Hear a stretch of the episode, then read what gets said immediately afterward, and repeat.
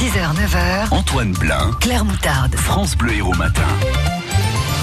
À la une ce matin, des salariés licenciés parce qu'elles ont refusé de travailler le dimanche. Un espoir pour les habitants des cabanes des Aresquiers à Frontignan. Et en foot, Béziers se bat pour rester en Ligue 2. Deux salariés d'un magasin Cora ont été licenciés parce qu'elles ont refusé de travailler le dimanche. Des licenciements sans indemnité ni préavis. Ces deux salariés vont saisir les prud'hommes de Saint-Malo en Bretagne. Car certes, la direction avait décidé d'ouvrir tous les dimanches depuis un an, mais aucun avenant n'avait été signé sur leur contrat de travail. Céline Guettaz a rencontré Christelle, l'une de ces deux salariés. Christelle a découvert sa lettre de licenciement en revenant de quelques jours de congé. Et après 18 ans de travail en caisse, à la station-service ou à la bijouterie, sans jamais un jour de retard ou un reproche, elle avoue qu'elle ne s'attendait pas à une telle nouvelle. Être jetée comme euh, moins que rien au bout de 18 ans de boîte, alors là, ça, ça me... Parce que j'ai refusé de travailler un dimanche. Sur ma lettre, c'est bien marqué, insubordination, hein, comme vous voyez, et c'est bien marqué. Au vu de ces éléments, je me vois contraint de vous notifier votre licenciement immédiat pour faute grave.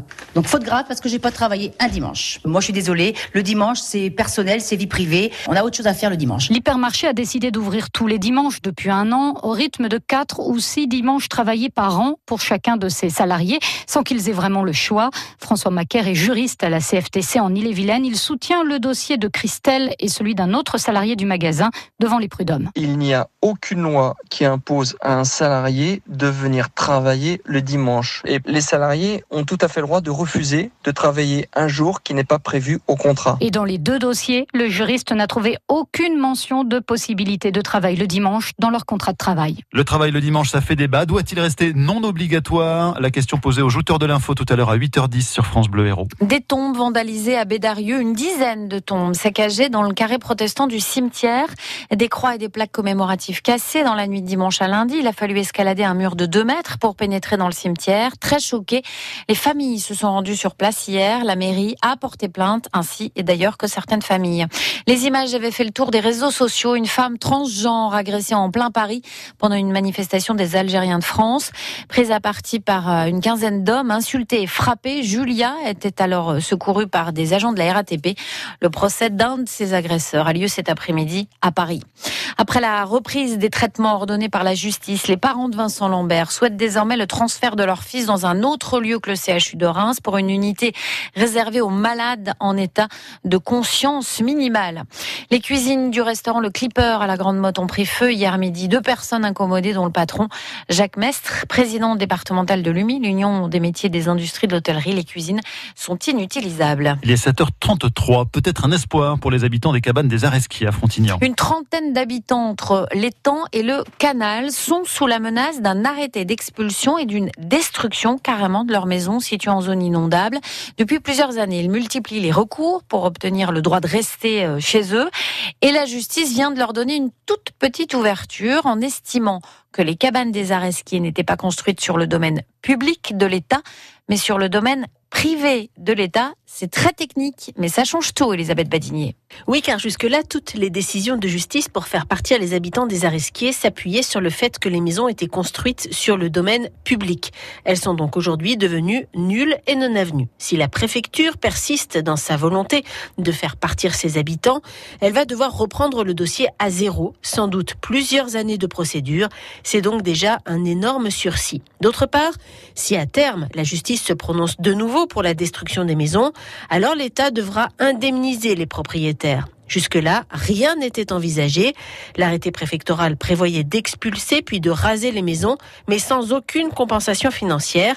Les habitants n'étaient même pas considérés comme les propriétaires de leur maison. Rappelons que la préfecture estime que ces constructions sont en zone inondable, en zone rouge, donc dangereuse. Les habitants, qui vivent là pour certains depuis plus de 30 ans, n'ont jamais vu d'eau dans leur maison. Elisabeth Badinier. La mairie de Saint-Georges d'Orc lance une pétition pour le maintien des horaires de la poste dans la commune. La poste qui souhaite fermer les lundis et jeudis après-midi et ce à partir de septembre prochain parce que 10 personnes viendraient euh, sur ces, horaires, 10 personnes seulement. Le maire parle d'un recul du service public.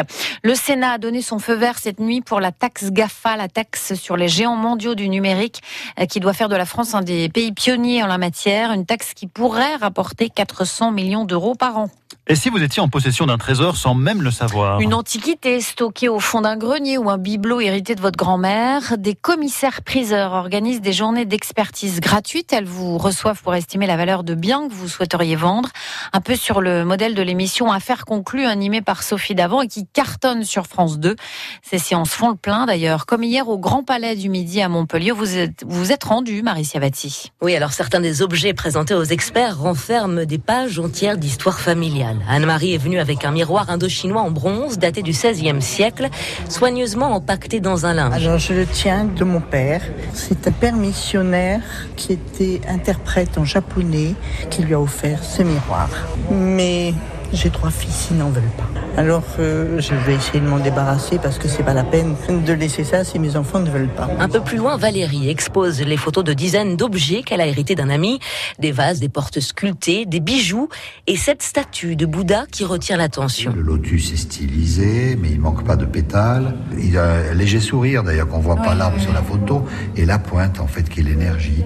Il est complet. C'est quand même pas si mal que ça. Et c'est un Bouddha qui a 150 ans. Valeur estimée 500 euros, mais il n'est pas rare de tomber sur de vrais trésors, explique Pierre Ronsas, spécialiste de l'art asiatique. Une fois, on avait une journée d'expertise. Une personne est arrivée avec un petit seau. C'était un seau de l'empereur de Chine. Il avait ça dans une boîte. Aucune idée de valeur. On l'a vendu plus de 4 millions d'euros. Ça n'arrive pas tous les jours parce que les objets sont relativement rares. Mais ça arrive. Une affaire qui a fait plusieurs heureux, le vendeur bien sûr, mais aussi le commissaire-priseur qui prend une commission de 20% au passage. 70 000 visiteurs pour la comédie du livre le week-end dernier. Un succès selon Philippe Sorel, le maire de Montpellier, très enthousiaste, euh, qui estime carrément qu'elle est une des cinq manifestations littéraires les plus célèbres de France. France Bleu Héros 7h37, le foot, Béziers pourrait ne pas descendre en national la saison prochaine. Le club a fait un recours hier et il conteste un point accordé à Ajaccio en début de saison, un malheureux petit point qui lui coûterait le maintien en Ligue 2. Montpellier qui accueille ce matin le trophée officiel de la Coupe du Monde féminine de foot à moins de trois semaines du début de la compétition. Les supporters pourront l'accrocher de près, pourront l'approcher de près de 10h à 13h30 devant l'Opéra Comédie.